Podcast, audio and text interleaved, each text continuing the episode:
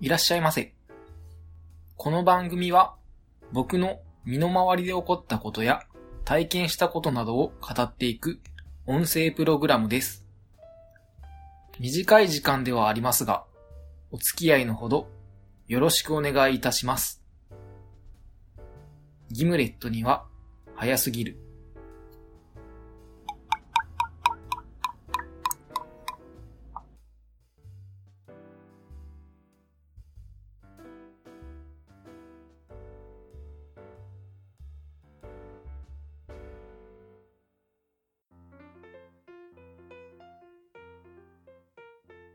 それでは、始めていきましょう。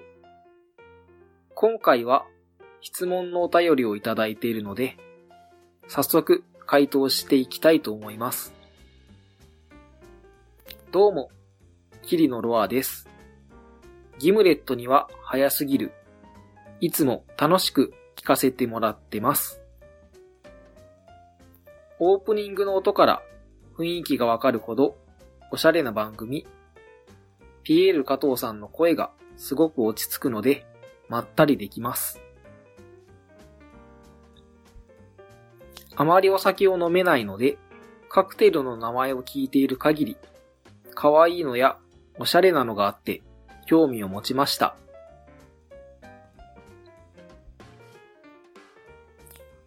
このお便りが間に合うかわかりませんが、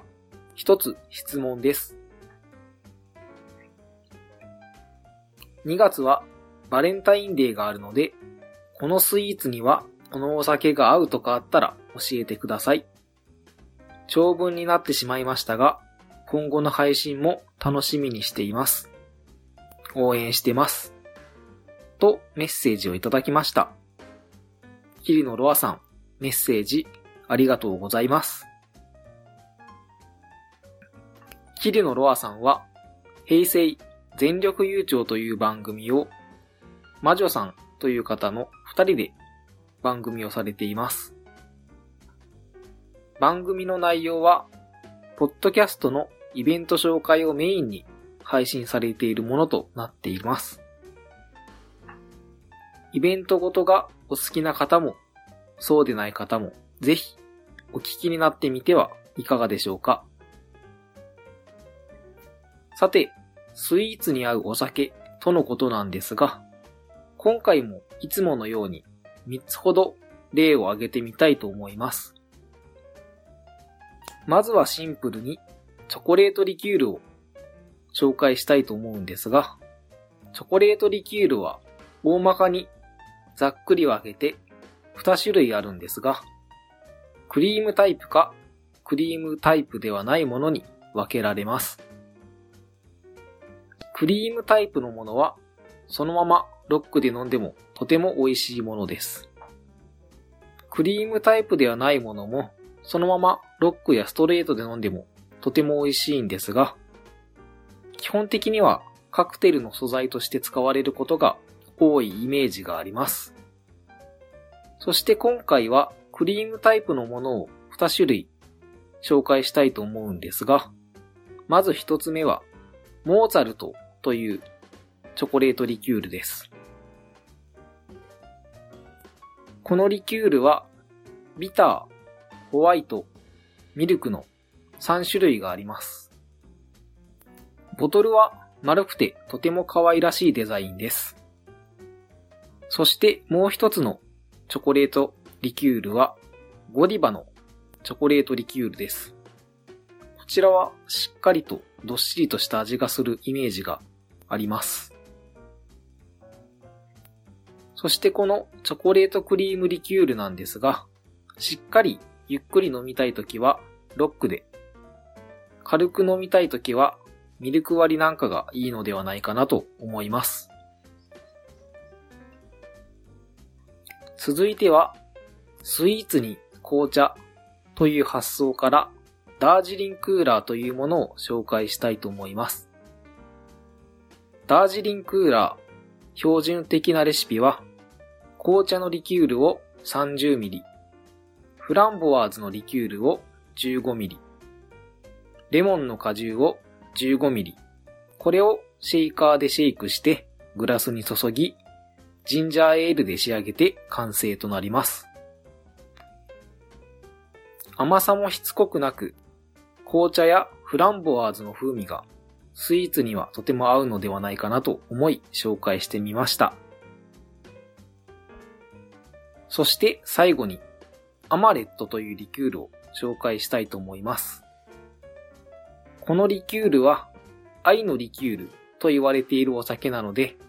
バレンタインにはぴったりなお酒ではないでしょうか。このリキュールはロックでもとても美味しいんですが、度数が28%とやや高めになるので、度数が気になる方はミルク割りやジンジャーエールで割ると美味しく飲めるのではないかなと思います。それからおまけなんですが、ロアさんは確かアイスクリームがお好きだったと記憶にあるので、アイスクリーム、お酒をかけて食べるのも美味しいですよ。ラム酒やブランデーなどの蒸留酒、また、フルーツ系のリキュールや、甘口のシェリー酒やポートワインなんかも、アイスクリームには合うのではないかなと思います。ということで、今回は、キリノロアさんからいただいた、スイーツに合うお酒はという質問にお答えしてみました。キリノロアさん、いかがでしたか？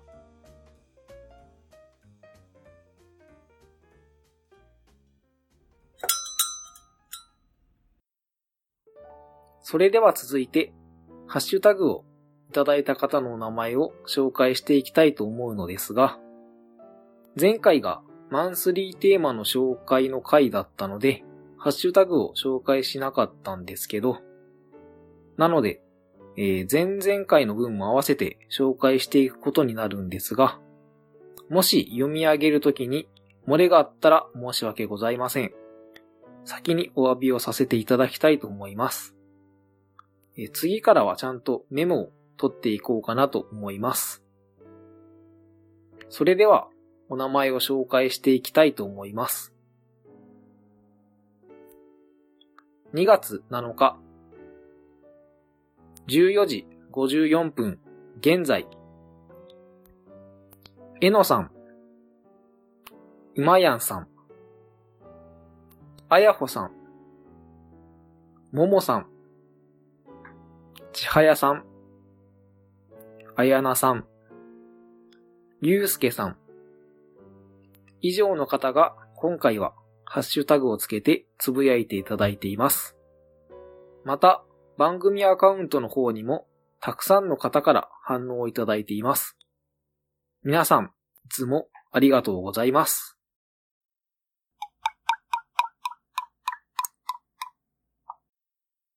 それでは最後に今日の一杯のコーナーです。今回は、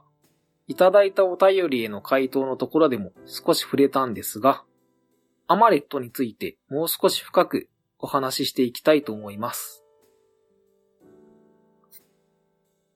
紹介した時に少し触れたんですが、アマレット、なぜ愛のリキュールと言われているかというと、レオナルド・ダ・ヴィンチの弟子のルイーニという人がいたんですが、この方がサローノという町の聖堂に壁画を依頼されます。ルイーニは町の宿場に泊まりながら聖堂に壁画を描いていたんですが、彼が泊まっていた宿場は女性が店主として経営しており、ルイーニはその店主に惹かれていきます。そのため、壁画の聖母マリアを彼女をモチーフにして書き上げ、さらに彼女に肖像画も描いて渡したそうです。そのお礼として甘い香りのリキュールを彼はもらったそうなんですが、これがアマレットの原型とされているようです。そして、このリキュールを19世紀にサローノの町の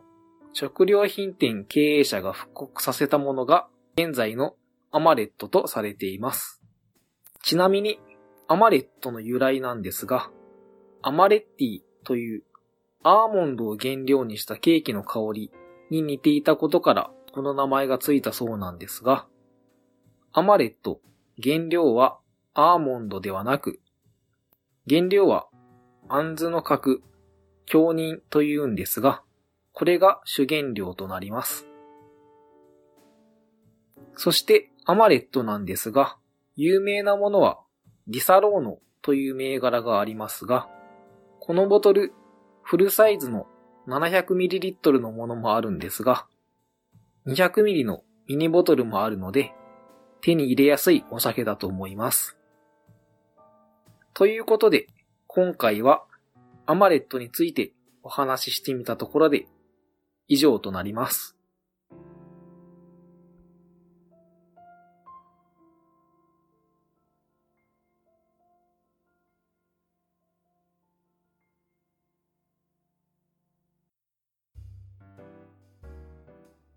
この番組では皆様からのご意見、ご感想、ご質問、話してほしいことなどを募集しています。メッセージはメール、ツイッターハッシュタグ、ダイレクトメール、どの方法でも構いません。メールアドレスは too early for a gimlet 2020アットマーク gmail.com ツイッターアカウントは、ギムハヤ、もしくはギムレットには早すぎるで検索してみてください。また、ハッシュタグは、シャープギムハヤ。ギムはカタカナ、ハヤはひらがなです。そして、この番組では、マンスリーテーマというものを募集しています。次回のマンスリーテーマは、健康のためにやっていることです。日々の日課や食べているものなどをぜひ教えてください。皆様からのメッセージお待ちしています。お聞きいただきありがとうございました。次回もお待ちしております。それではまた。